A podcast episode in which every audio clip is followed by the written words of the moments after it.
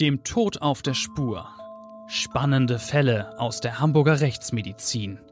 Der Crime Podcast vom Hamburger Abendblatt. Dieser Podcast wird Ihnen vom GBI Großhamburger Bestattungsinstitut präsentiert, dem Hamburger Original für den konkreten Trauerfall und für die Bestattungsvorsorge. Wenn die Welt auf einmal stillsteht, helfen wir vom GBI Ihnen individuell und zuverlässig. Mit der einzigartigen GBI-Bestattungsvorsorge regeln Sie zudem rechtzeitig alles für ein gutes Ende und erhalten von uns eine zeitlich unbegrenzte Preisgarantie. GBI 15 Mal in und um Hamburg und jederzeit unter gbi-hamburg.de. Moin moin und herzlich willkommen zu unserem Abendblatt Crime Podcast dem Tod auf der Spur. Ich bin Bettina Mittelacher, Abendblatt Gerichtsreporterin und ja, natürlich ist auch Klaus Püschel wieder da, Rechtsmediziner, ohne den hier gar nichts geht. Gut, äh, inzwischen als Senior-Rechtsmediziner äh, nicht mehr an jedem aktuellen Fall dran, aber sehr interessiert und speziell an dem heutigen. Das äh, ist einer der ganz besonderen Extremfälle gewesen. Äh, leg los. Ja, unser heutiger Fall versetzt uns zurück in das Jahr 1989.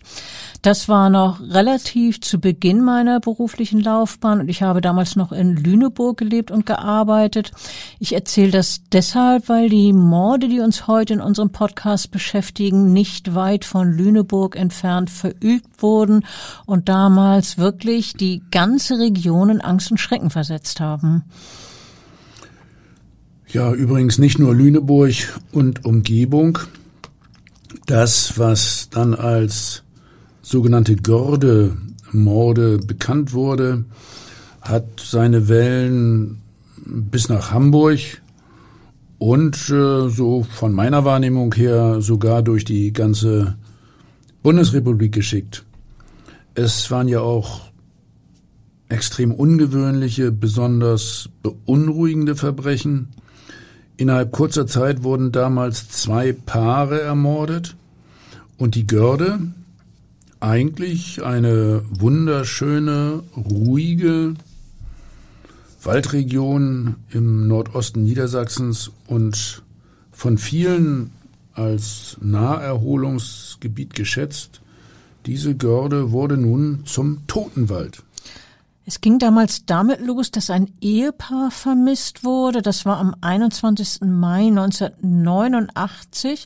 Damals waren Ursula und Peter Reinhold aus Hamburg-Bergedorf zu einem Ausflug in die Görde aufgebrochen.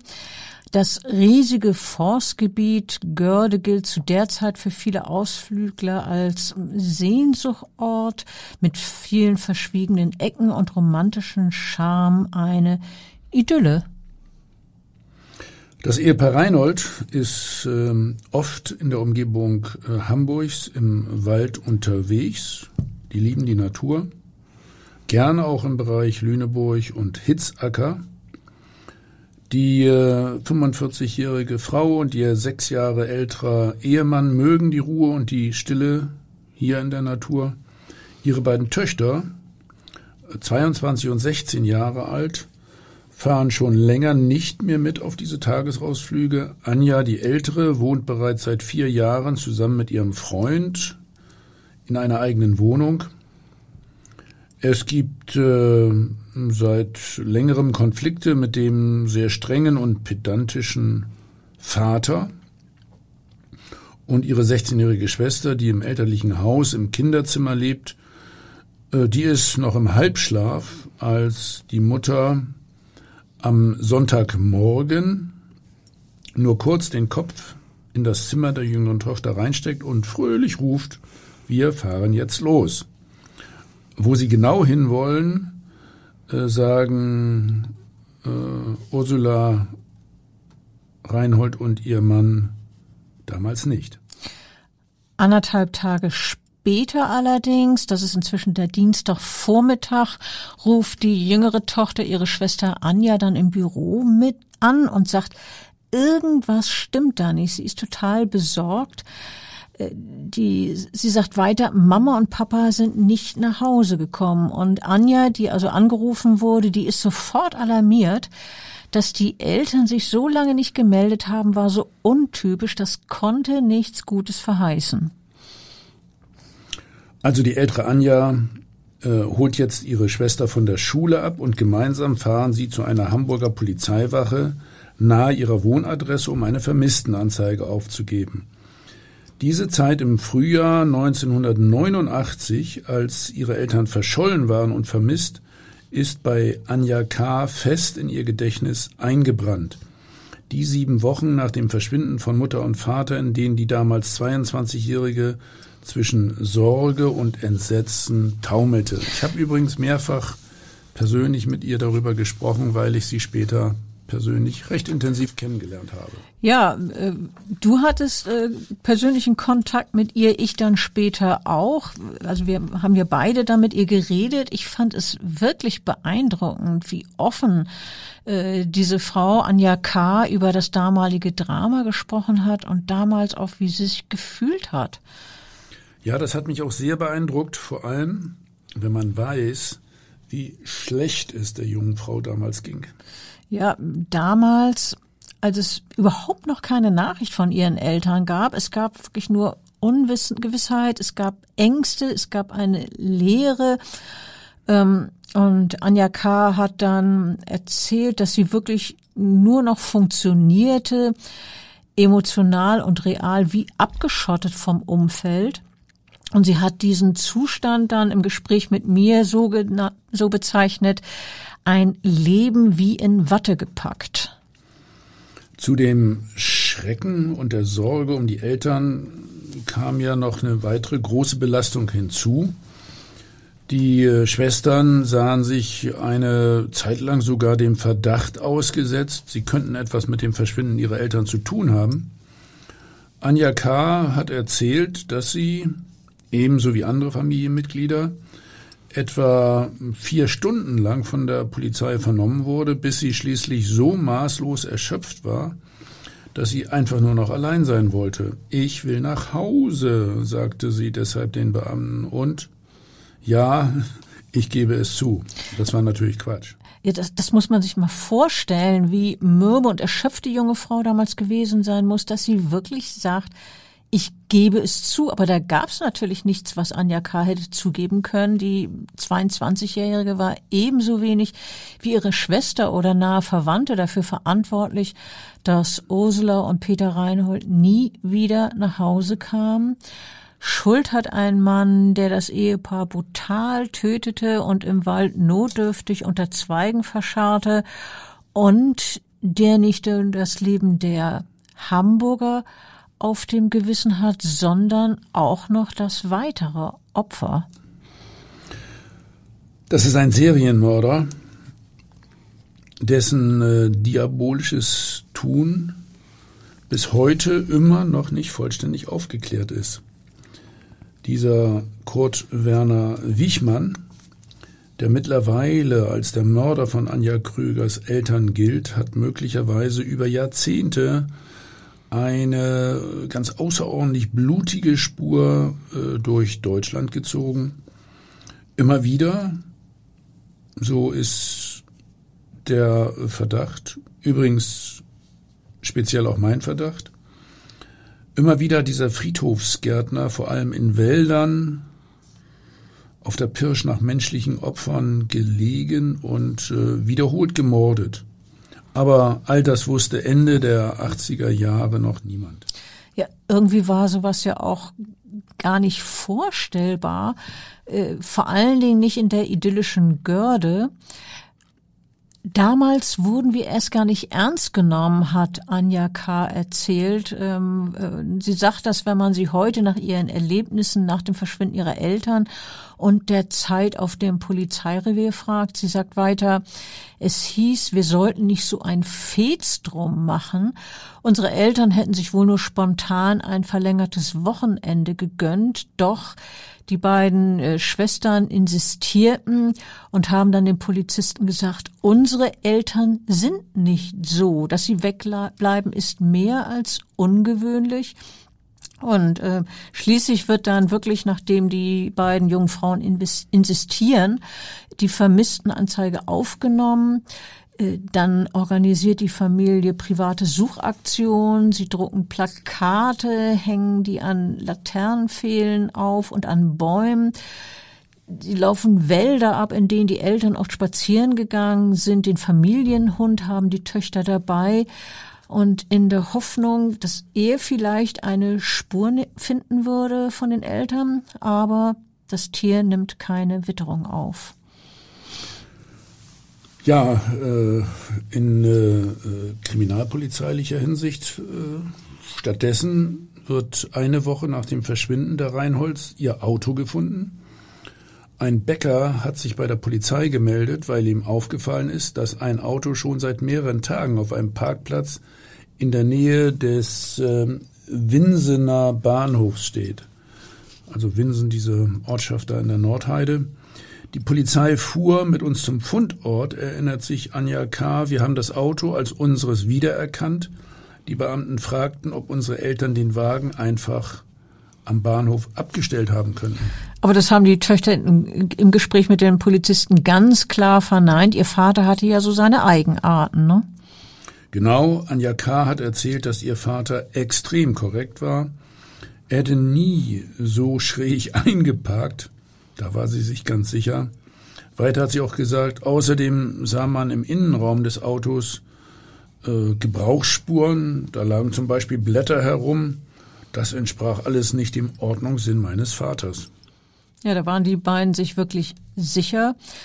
Nun gibt es in jener Zeit weitere Suchaktionen nach dem vermissten Ehepaar, auch in der Görde. Anja K., die ja in, äh, ausgezogen war längst aus dem Elternhaus, die hat jetzt mittlerweile ein Feldbett im Wohnzimmer des Elternhauses aufgeschlagen, um stets bei der jüngeren Schwester zu sein. Äh, die äh, Anja K., die als Sachbearbeiterin bei einem großen Unternehmen zu der Zeit arbeitet, geht für einige Zeit nicht ins Büro. Das, das ist ihr gar nicht möglich. Die Geschwister sind zugleich aufgewühlt, aber sie sind auch irgendwie wie gedämpft. Ähm, die äh, Frau erinnert sich nun heute, wenn sie an die Zeit damals zurückdenkt, wir haben irgendwie versucht, die Haustiere zu versorgen. Wir haben selber vor allem geraucht und Kaffee getrunken, hat sie erzählt. Wir fühlten uns wie gelähmt. Und ständig kam Besuch von der Polizei und auch von der Presse. Wir waren völlig überfordert. Immer wieder erreichen sie auch Anrufe von vermeintlichen Zeugen, die behaupten, die Eltern irgendwo gesehen zu haben. Ja, das ist etwas, was man in solchen Situationen immer wieder äh, hört. Das kennt man von vielen vermissten Fällen. Ich bin sicher, dass viele Menschen wirklich glauben, die verschwundene Person irgendwo wiedererkannt zu haben. Sie wollen ernsthaft helfen, aber manche sind offensichtlich auch Wichtigtour. Sie finden es spannend, zumindest an der Peripherie mit so einem dramatischen Fall zu tun zu haben. Also setzen sie sich mit den Angehörigen in Verbindung und die Familie der Vermissten geht dann durch ein Wechselbad der Gefühle. Sie greifen natürlich nach jedem Strohhalm. Ja, ganz klar. So wie Anja es ja auch uns beiden erzählt hat. Ja, sie hat die Anrufe von den Fremden damals so in Erinnerung. Äh, da gab es Leute, die schilderten, Mal schwammen unsere Eltern angeblich durch die Elbe, ja, und dann sollen sie auf Mallorca gesehen worden sein. Und dann hat Anja K. weiter erzählt, und wenn man nachts wach wurde, bildete man sich schon ein, dass man das Geräusch vom Schlüssel im Torschloss hört und dass die Eltern doch noch zurückkommen. Sie hat diesen Zustand, in dem die Schwestern damals äh, waren, so beschrieben, wir waren eigentlich immer in Lauerstellung. Sieben Wochen, sieben lange Wochen Unsicherheit, sieben Wochen vermisst. Wer überlegt, wie lange schon sieben Stunden oder sieben Tage sich erstrecken können, wenn man sehnsüchtig und dringend auf etwas wartet, hat vielleicht eine Ahnung, wie lange sich sieben Wochen anfühlen können, in denen das Schicksal der nächsten Angehörigen ungeklärt ist. Wenn man also Vater und Mutter vermisst, das endlose Warten, die Anspannung, die zermürbenden Sorgen, der Wunsch, endlich Klarheit zu bekommen und zugleich die Furcht davor, dass das Schlimmste vielleicht noch bevorsteht. Schlimmstenfalls also der Tod der Eltern. Diesen Fall mit dem Totenwald und den, dem vermissten Ehepaar Reinhold haben wir in unserem True Crime Buch ausführlich geschildert. Das Buch heißt Vermisst und enthält auch noch äh, viele andere vermissten Probleme, auch äh, zu vermissten Kindern. Ja, zurück für, zu dem Fall in der Görde. Für Anja K. und ihre Schwester ist es ein ständiges Auf und Ab der Emotionen. Ängste sind da, Unsicherheit natürlich, ja, und auch Wut. Sie habe tatsächlich sowas wie Wut auf ihre Eltern empfunden, so hat äh, Anja K. es uns geschildert. Sie hat dann gesagt, dass sie uns sowas antun, uns allein lassen, das ist das allerletzte. Ja, auch solche Gefühle hatten wir manchmal, Wut. Und immer verfolgten uns die Fragen, wo sind sie, was ist passiert? Ja, die, die Schwestern fühlten sich teilweise wie gelehen, wie unter einer, unter einer Käseglocke. Und dann hat Anja K. weiter erzählt, ich weiß heute, die Seele schützt sich, aber es gab darüber hinaus diverse Momente, wo ich einfach nicht mehr weiter wusste, keine Ahnung zu haben, was mit den Eltern passiert ist. Das war die Hölle. Und die Hölle war es auch noch danach. So hat sie das geschildert. Danach, ja, das ist der Moment, als die Geschwister erfahren, dass sie ihre Eltern nie wiedersehen werden, dass ihre Mutter und ihr Vater tot sind, dass sie umgebracht wurden. Im äh, Fernsehkrimi ist das immer die Szene, in der zwei Kommissare oder Kommissarinnen an der Wohnungstür der Angehörigen klingen, klingeln und der Ehefrau oder dem Vater oder der Tochter des Vermissten die schlimme Botschaft übermitteln. Ja, manche TV-Ermittler wirken dabei allerdings etwas unbeholfen, finde ich. Ja, da hast du recht. Manchmal denkt man beim Krimi gucken, die Todesbotschaft könnte durchaus auch etwas sensibler überbracht werden. Äh, andere Ermittler wiederum erscheinen durchaus empathisch und fürsorglich. Ja, am Krimi haben sie aber natürlich auch nicht genug Zeit für solche Gespräche. Da geht's ja ruckzuck. Aber was in allen Krimis, die ich kenne, der Fall ist, die Kriminalpolizisten überbringen die Todesnachricht jedenfalls stets von Angesicht zu Angesicht. So kenne ich das äh, übrigens auch aus meinen ganz realen Erfahrungen mit der Polizei. Das ist sicher eine Aufgabe, die niemand gern macht, aber die muss natürlich vernünftig und empathisch erledigt werden. Bei Ursula und Peter Reinhold, so hat es uns jedenfalls die Anja K. geschildert, haben sich die Beamten allerdings äh, nicht die Mühe gemacht, die Kinder des Ehepaars persönlich aufzusuchen. Das ist natürlich in dieser Situation besonders problematisch, weil es sich ja um zwei sehr junge Frauen handelt. Ein Polizist ruft bei der jüngeren Tochter an und teilt der 16-Jährigen in wenigen Worten mit, dass die Eltern tot aufgefunden wurden. Also, das finde ich wirklich eine ja völlig unpassende Verfahrensweise. Unglaublich unsensibel, oder? Ja, sagen wir jedenfalls retrospektiv über die Situation damals. Ja. Wir waren ja letztlich auch nicht dabei, aber äh, die Polizisten sagen dann weiter, sie und, und die Schwester Anja müssten die Vermissten auch nicht identifizieren. Man sei sich sicher, dass sie es sind. Äh, aber ob die Töchter nicht trotzdem mal auf die Wache kommen können. Ja, Anja K. erinnert sich weiter und äh, erzählt dann, dort hat man für uns einen durchsichtigen Beutel mit Schmuck hingelegt, äh, an dem noch Erde anhaftete und diesen Beutel dann geöffnet. Die Frau erzählt dann weiter, Leichengeruch strömte aus dem Beutel. Das werden meine Schwester und ich nie vergessen. Den Geruch habe ich noch heute in der Nase. Ja, also ich finde, das klingt wirklich ganz grauenhaft und, und, und fies. Also wenn sie diese Erinnerung noch hat, ganz schlimm. Ähm, ja, so empfinden die Eltern nun auch weiterhin ihr Schicksal wie, wie einen schrecklichen Albtraum und zu den Sorgen und Ängsten, die sie über Wochen erlebt haben. Da mischt sich natürlich jetzt auch Trauer, denn jetzt wissen sie ja mit Gewissheit, was mit den Eltern ist. Alle Hoffnung ist äh, weg. Und äh, die Gewissheit, dass die Eltern nun für immer gegangen sind, das ist eine unglaublich schwere Last, die nun auf den Töchtern lastet. Ja, traurig. Und dazu kam dann noch die Todesangst, erzählt Anja K. Sie und ihre Schwester haben von der Polizei erfahren, dass äh, den Eltern auch die Schlüssel geraubt wurden. Die Sorge der jungen Frauen ist, dass der Täter zudem die Personalpapiere an sich genommen haben könnte, aus denen er die Wohnadresse ablesen kann. Wir hatten Angst, ob der vielleicht noch zu uns ins Haus eindringt. Kann ich auch verstehen. Ja, man muss sich das mal vorstellen, diese Ängste nachts, wenn die Schwestern nicht schlafen können, dann horchen sie angestrengt darauf, ob sich der Schlüssel im Türschloss dreht.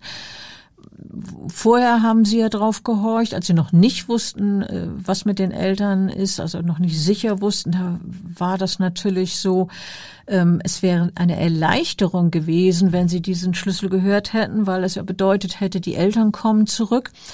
Aber jetzt in dem Wissen, dass die Eltern nie wieder äh, da sein werden, dass sie ermordet worden sind, dann ist das natürlich, äh, wird das zu einer tödlichen Bedrohung.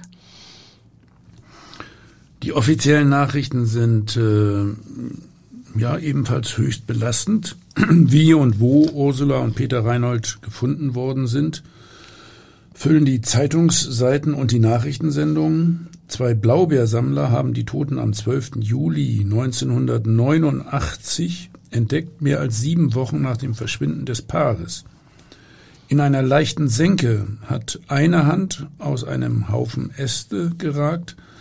So werden die Leichname in der Nähe eines Nadelbaums in einem Haufen aus Zweigen gefunden.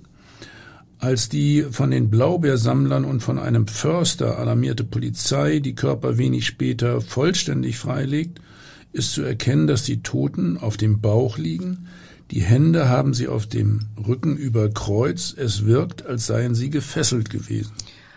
Ja, und äh, was man noch über diese Fundsituation erzählen kann, beide Tote sind nahezu unbekleidet, nur die Frau trägt noch einen Rock, aber der ist bis zum Becken hochgeschoben. Und ob die Opfer sich selber auf diese Weise ausgezogen haben oder ob der Mörder das getan hat, bleibt unklar.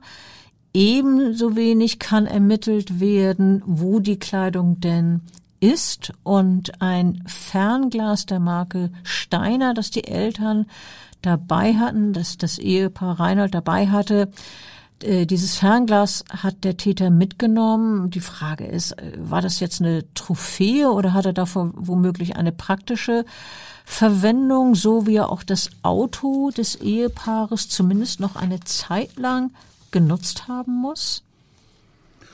Ja, es ist äh, schnell klar, dass der letzte Fundort der Leichname nicht der direkte Tatort ist? Ja, woran kann man so etwas beispielsweise erkennen? Jetzt unabhängig mal von diesem konkreten Fall, ganz allgemein gesprochen, sieht man, dass daran, ob Blut da ist oder an anderen Gegebenheiten, wie ist das? Man muss die äh, Gesamtsituation äh, beurteilen und äh, dann ja alle strukturiert zusammenordnen. Also hier sind die beiden äh, Toten ja offensichtlich äh, etwas beiseite gezogen worden und dann unter Ästen versteckt worden.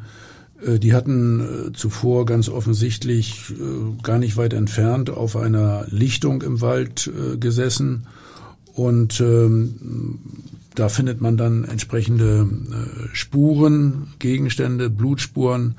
In dem Fall war das äh, allerdings schwierig, das im Detail zu rekonstruieren, weil ja schon die Witterung über sieben Woche, Wochen über diese äh, Region äh, hinweggegangen war. Aber äh, genau da, wo die Körper zum Schluss lagen, da sind die beiden sicherlich nicht getötet worden. Ja, und äh, wie, wie ist das dann weiter? Äh, du hast von der Witterung gesprochen, dann die Hitze des Sommers, die äh, spielt doch sicher auch eine Rolle. Naja, die hat äh, dazu geführt, dass die äh, Körper selbst dann sehr stark Fäulnis verändert waren durch äh, Einwirkung äh, von, von äh, Tierfraß, speziell auch Madenfraß, ähm, waren äh, die, die Weichteile stark in Verlust gegangen. Äh, also äh, insgesamt konnte man an den äh, Körpern der Verstorbenen nur noch sehr begrenzt Feststellungen äh, treffen. Ja, du hast vorhin beispielsweise von Tierfraß gesprochen, Madenfraß. Das erschwert doch die Arbeit der, der Ermittler und auch der Rechtsmedizin ganz erheblich, oder? Ja, ehrlich gesagt äh, war unser Sektionsprotokoll im Fall des Ehepaar Reinholz äh, nicht so besonders aussagekräftig. Nur ein Beispiel, so kann auch nicht ganz sicher festgestellt werden, ob der eingedrückte Kehlkopf des 51-jährigen Peter Reinhold Folge der Einwirkung von futtersuchenden, trampelnden Wildschweinen ist oder ob die Verletzung äh, auf eine Strangulation hindeutet. Die äh, Todesursache kann auch später bei der Obduktion dann nicht äh, wirklich sicher ermittelt werden. Mm, da gibt es verschiedene Vermutungen. Die Reinholds könnten ebenso erschossen sein, aber auch erschlagen oder stranguliert. Ja, und wie wurden die Toten dann identifiziert? Die Polizei war sich ja damals sehr sicher, dass es das Ehepaar Reinhold war. Das hatten sie ja den Töchtern gesagt. DNA-Analyse gab es damals noch nicht oder sie steckte jedenfalls noch in den Kinderschuhen. Wie wurde das äh, zu der Zeit gemacht?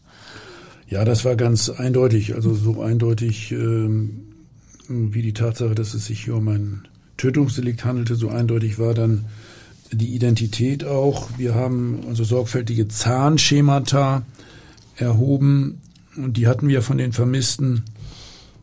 Und äh, so machen wir das in äh, vielen Fällen äh, bis äh, heute.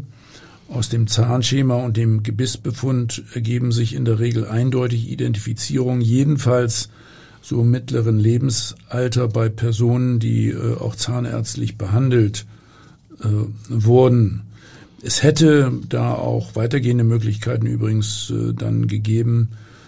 DNA war an den Kinderschuhen, aber äh, erste DNA-Untersuchungen an Knochen äh, wären durchaus möglich gewesen. Das hat sich aber durch Zahnschema und Gebissbefund überholt. Und zwei Wochen nach der Entdeckung der beiden Toten machen die Polizeibeamte während einer weiteren Durchsuchung des Geländes eine Entdeckung, die dem Forstgebiet Görde nun den düsteren Namen Totenwald bringt. Du das hattest das. Ehrlich, das war ja wirklich unglaublich damals. ja, du hast vorhin erwähnt, Totenwald. Jetzt kommt diese wirklich ganz ungewöhnliche Situation. Das, das ist jetzt also der 27. Juli 1989 und an dem Tag werden dort nur 800 Meter vom Fundort des ersten ermordeten Paares entfernt werden nun zwei weitere Tote gefunden. Das sind jetzt eine 46 Jahre alte Frau und ein 43-jähriger Mann. Die, sie ist Hausfrau gewesen, er Mitarbeiter in einer Lotto Toto GmbH. Die beiden sind ähm, haben eine Affäre miteinander, von der niemand sonst etwas gewusst hat. Ja, beide sind anderweitig verheiratet gewesen und haben sich während einer Kur kennengelernt und sich offenbar für ein heimliches Treffen in der Görde verabredet. Und dort hat dann der Mörder auf sie gewartet. Vielleicht hat er sie allerdings auch verfolgt. Ja, Jedenfalls, ist natürlich äh, auch möglich, genau. Er, er, hat dann einen äh, Hinterhalt arrangiert, ihnen aufgelauert und äh, er war eindeutig bewaffnet. Um das nochmal klar zu sagen, vielleicht waren es auch zwei Täter. Äh, das muss man äh, unbedingt berücksichtigen. Es gibt einige Hinweise auf einen zweiten Täter. Naja, die äh, beiden Opfer hat man dann auf einer zwei mal fünf Meter großen Lichtung entdeckt. Die äh, vollständig bekleideten Toten liegen im rechten Winkel etwa zueinander und jeweils mit dem Gesicht nach unten. Die 46-Jährige ist mit dem mit einem Leukoplastband gefesselt und ihre Bluse ist hochgeschoben, der Büstenhalter ist durchgeschnitten. Beide Personen sind durch Schüsse in den Kopf getötet worden. Ihr Mörder hat eine Kleinkaliberwaffe 5,6 äh, Millimeter genutzt. Das äh, konntet ihr dann nun eindeutig feststellen, die Todesursache. Bei dem anderen Paar war es ja nicht möglich, weil die erst sehr, sehr viel später gefunden wurden. Ja, die äh, Leichnam, die Leichenveränderungen waren in diesem Fall äh, viel weniger ausgeprägt. Also beim Ehepaar Reinhold hatten wir ja fortgeschrittene Fäulnis, Tierfraßveränderungen. Also hier waren die Körper gut erhalten. Äh, der äh, Todeszeitpunkt dieser beiden Personen jetzt kann übrigens sicher auf den 12. Juli 1989 datiert werden. Das muss man sich mal vorstellen. Das war jener Tag, an dem die Ermittler 800 Meter entfernt am Fundort des ersten ermordeten Paares tätig sind. Da ja, findet daraus der zweite Doppelmord statt. Ja, also daraus ergibt sich natürlich die Frage, hat der Täter die Aktivitäten der Polizei nicht bemerkt, was ich mir ehrlich gesagt nicht vorstellen kann. Sowas geht ja nicht lautlos davonstatten. Oder ist er im Gegenteil besonders dreist und will hier gerade seine Unerschrockenheit und Überlegenheit zeigen, indem er gerade hier und jetzt erneut zuschlägt? Gibt ihm das einen besonderen Kick? Ja, äh, du hast es schon erwähnt, der zweite Tatort liegt nur etwa 800 Meter vom Auffindeort der Reinholds entfernt. Dass die Beamten trotzdem die Schüsse bei diesem zweiten Mord an dem zweiten Paar nicht hören. Das liegt an der Beschaffenheit des Geländes, denn wie auch der Fundort der Leichen von dem ersten Doppelmord befindet sich der zweite Tatort in einer Senke, so dass ja der Hang und die Bäume den Schall offenbar so stark dämpfen, dass die äh, Polizei, die ganz in der Nähe ist, es nicht mitbekommt. Ja, ich will nur mal sagen, alles ist äh, bei diesen Fällen nicht klar geworden. Der Täter könnte ja auch äh, einen Schalldämpfer benutzt haben. Und äh, um nochmal kurz darauf hinzuweisen, äh, verschiedene Analysen haben später ergeben, dass man hier möglicherweise doch ähm, auch von zwei Tätern äh, ausgehen muss. Jedenfalls äh, äh, hat der Mörder den Opfern äh, dann auch eine Kamera entwendet, sowie den Schlüssel zu dem Toyota, mit dem das Paar in den Wald gekommen ist. Mit dem Wagen muss der Verbrecher noch mehrere Tage herumgefahren sein. Schließlich wird das Auto zwölf Tage nach dem Verschwinden des Mannes und der Frau auf einem Parkplatz einer Kurklinik in Bad Bevensen gefunden, nicht weit von der Görde entfernt. Das ist natürlich auch wieder eine Parallele zu dem ersten Doppelmord, dass der Täter offenbar mit dem Auto der Opfer unterwegs war. Zwei Doppelmorde, sehr wahrscheinlich vom selben Täter begangen. Die Polizei bildet jetzt eine Ermittlungsgruppe. Sie befragt mögliche Zeugen. Sie lässt ein Phantombild anfertigen von einem Mann, den Blaubeersammler in der Nähe des Fundortes der Toten gesehen haben. Die Polizei sucht den Wald nach Spuren ab und die Umgebung der Häuser der Opfer.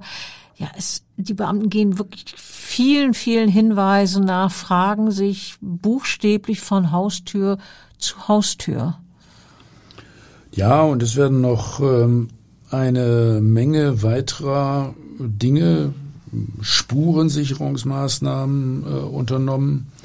Beispielsweise tragen die Ermittler den Boden dort, wo das Ehepaar Reinhold gefunden wurde, bis in 30 Zentimeter Tiefe ab, schütteln alles durch ein Sieb. Ja, weil man hofft, auf Projektile zu stoßen?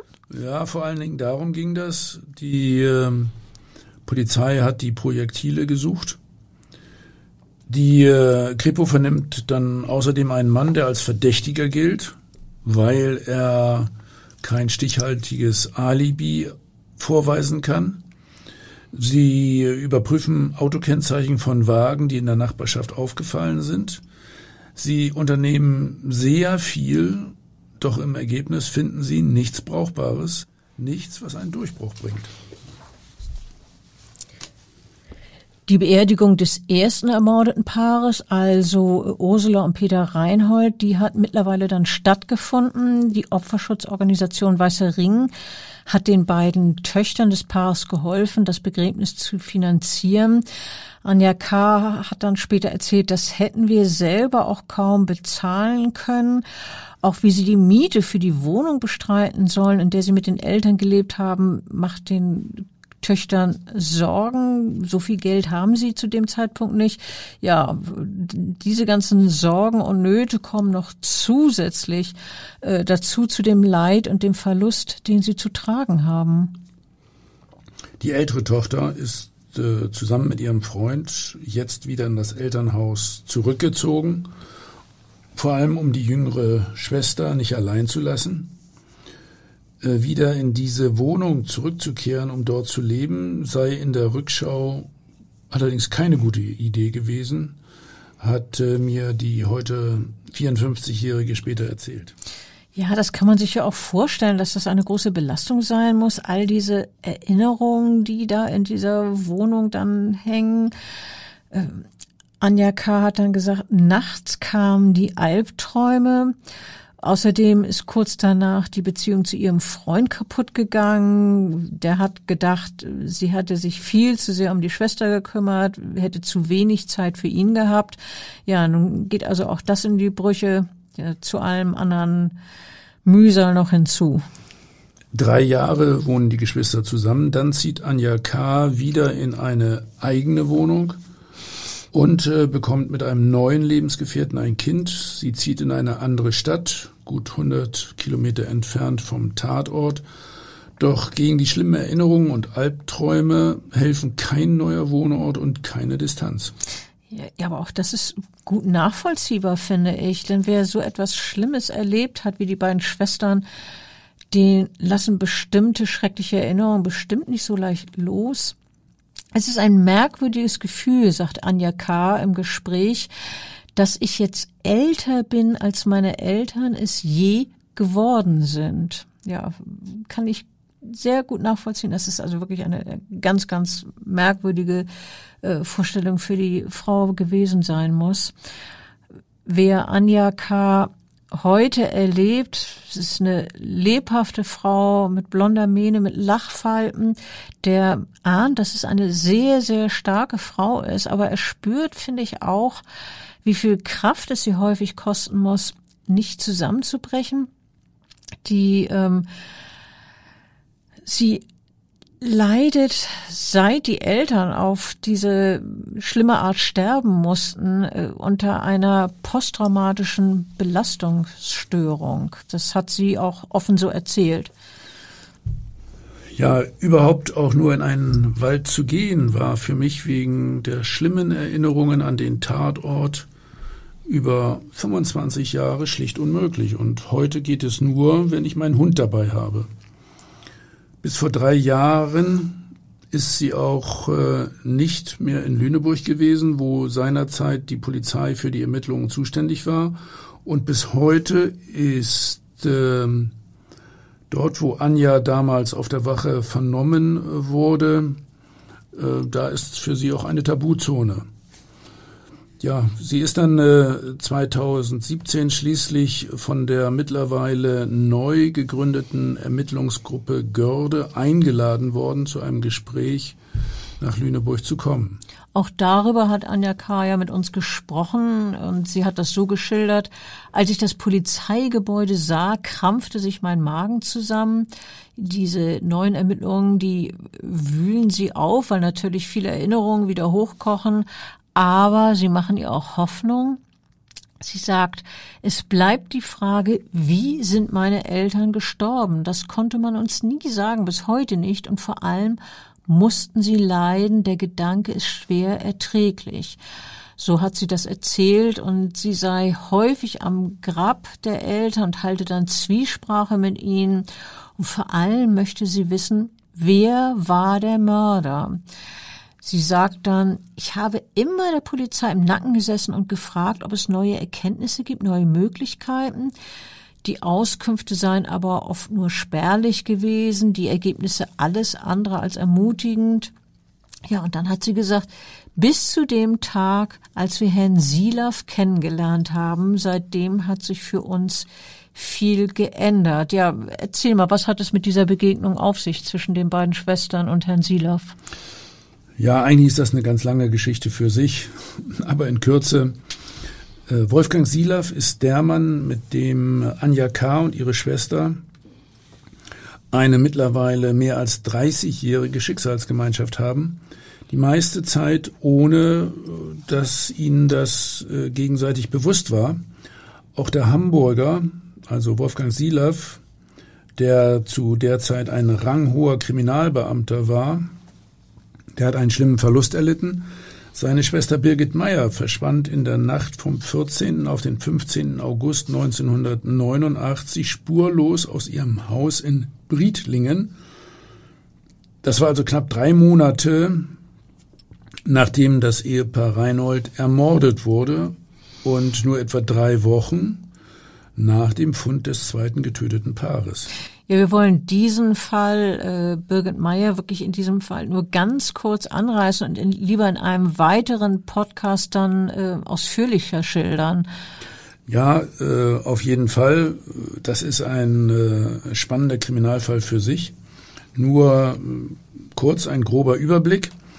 Als Birgit Meyer verschwindet, vermisst wird, ist es genau die Zeit, als äh, der Görde schon der Fluch als Totenwald anhaftet und die Polizei sehr damit beschäftigt ist, in den beiden von uns hier geschilderten Doppelmorden zu ermitteln.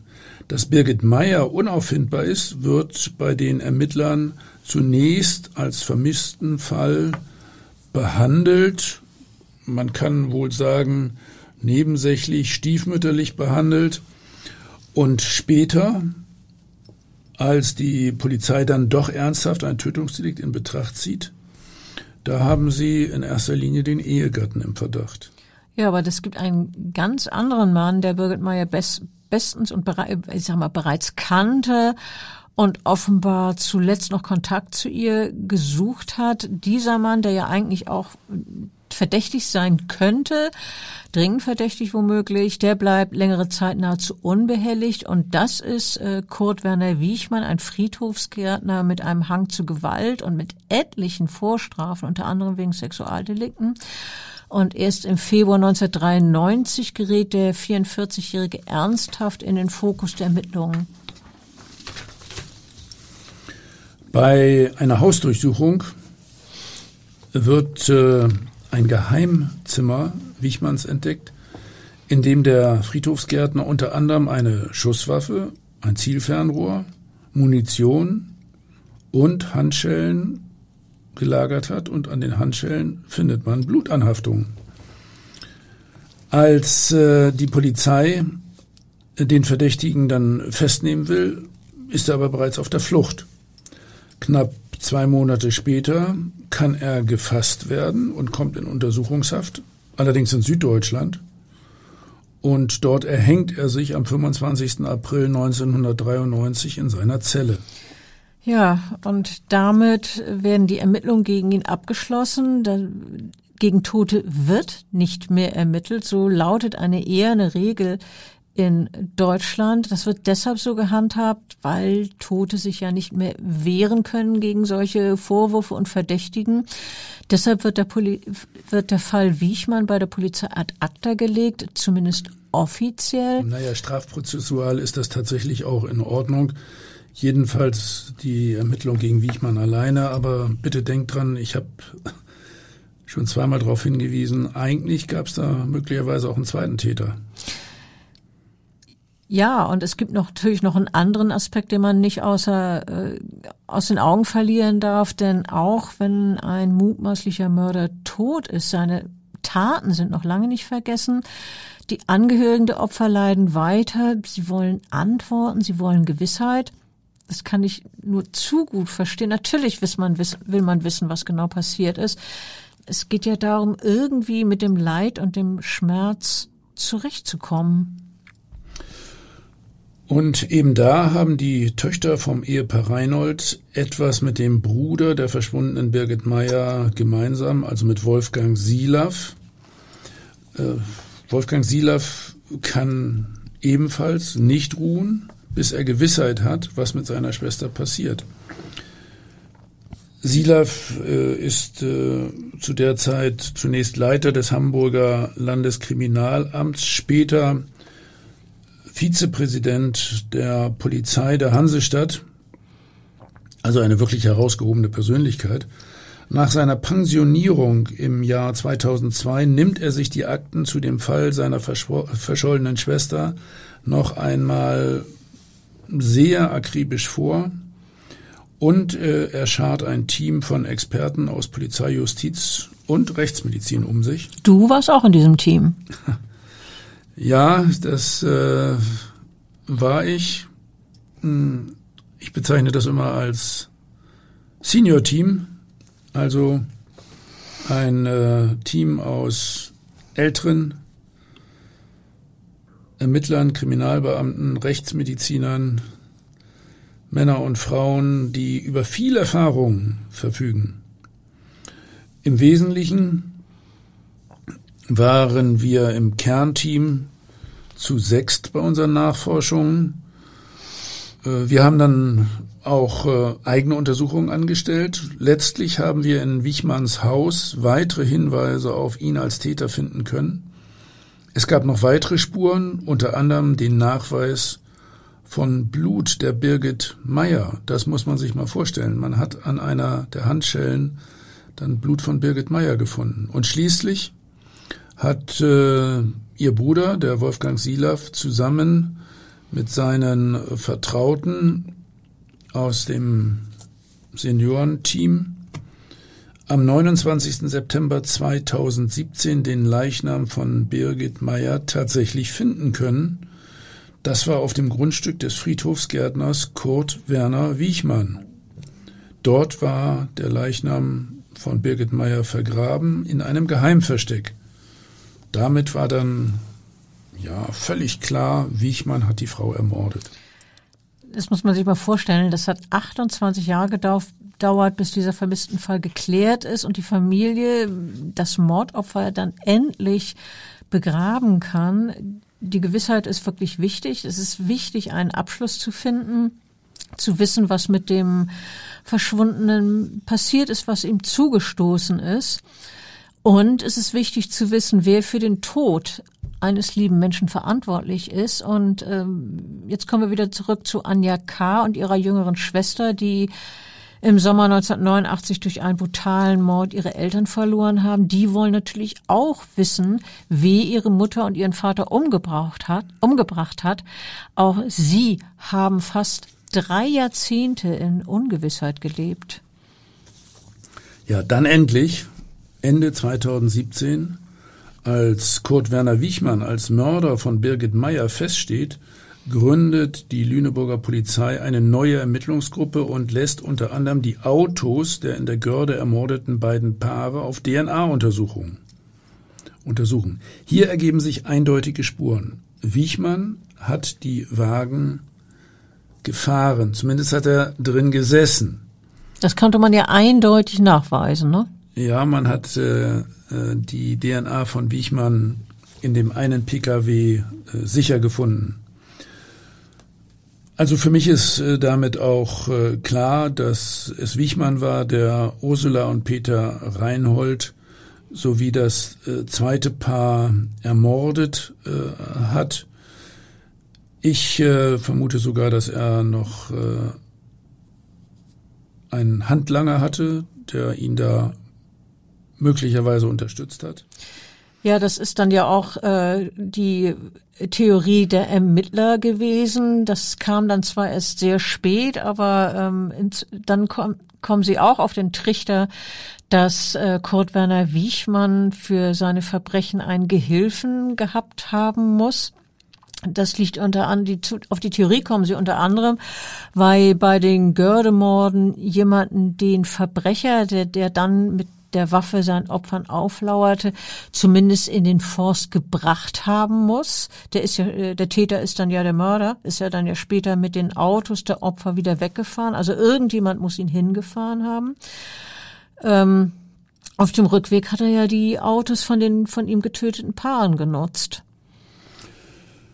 Ja, also äh, für mich ist äh, eindeutig die beiden Verbrechen die fast 30 Jahre zuvor die Görde zum Totenwald mutieren äh, ließen, sind aufgeklärt.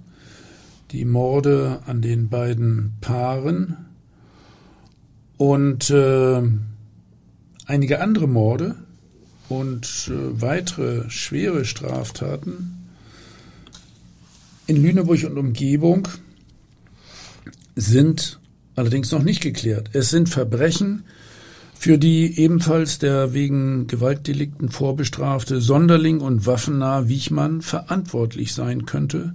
Wie, wie, wie kommt das? Gibt es eine Parallelität im, im, äh, in der Handlungsweise oder? Ja, äh, also das können wir jetzt hier gar nicht schildern. Es gibt eine Reihe von, von Parallelen in Bezug auf die Begehungsart, ja, die Umstände der Fälle, auch im Hinblick auf einige Zeugenaussagen.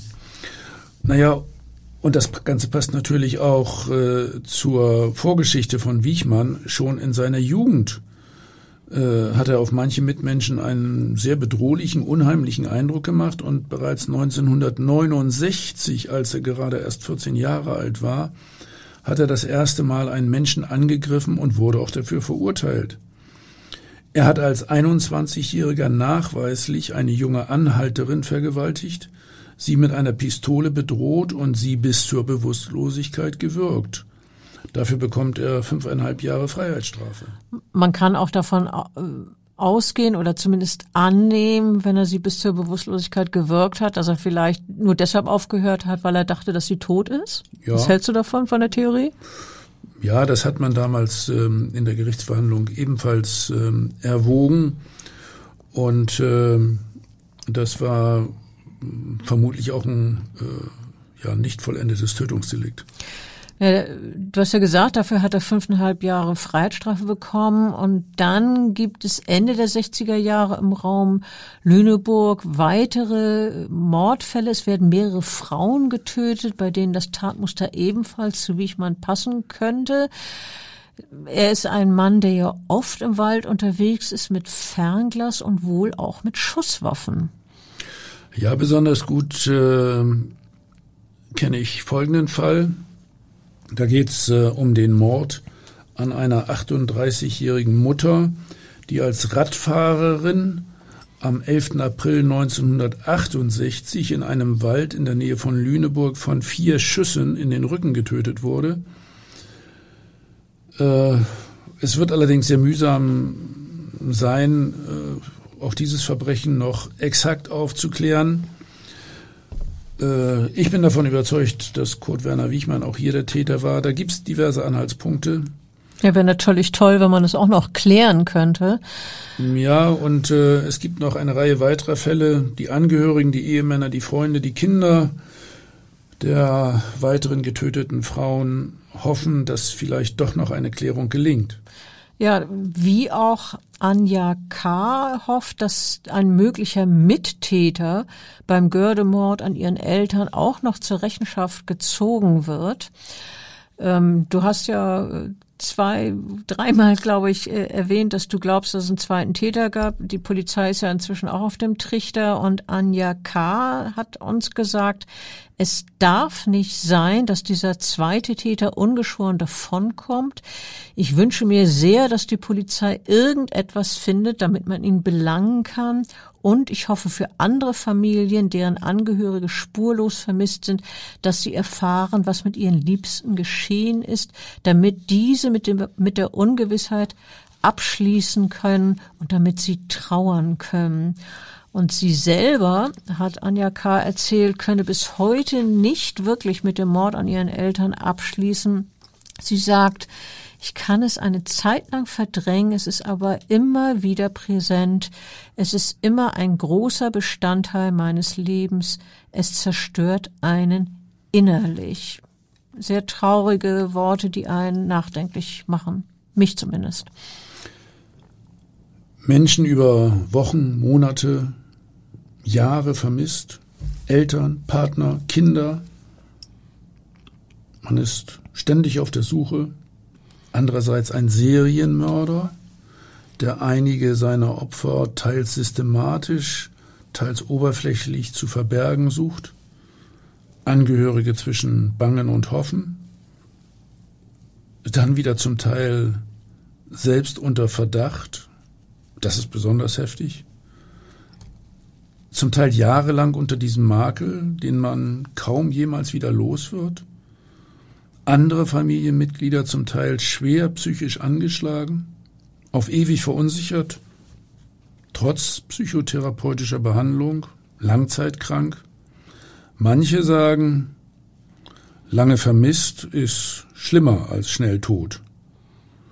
Der Täter erhält eine begrenzte Freiheitsstrafe, die Angehörigen der Opfer leiden lebenslang. Da hast du ein wahres Wort gesprochen, das hören wir immer wieder und deshalb wollen wir mit diesem Satz, denke ich, auch aufhören. Die Angehörigen der Opfer leiden lebenslang. Vielen Dank an dich, Klaus, für die Darstellung dieses wirklich sehr, sehr spannenden Falls, der uns, denke ich, auch noch weiter beschäftigen wird.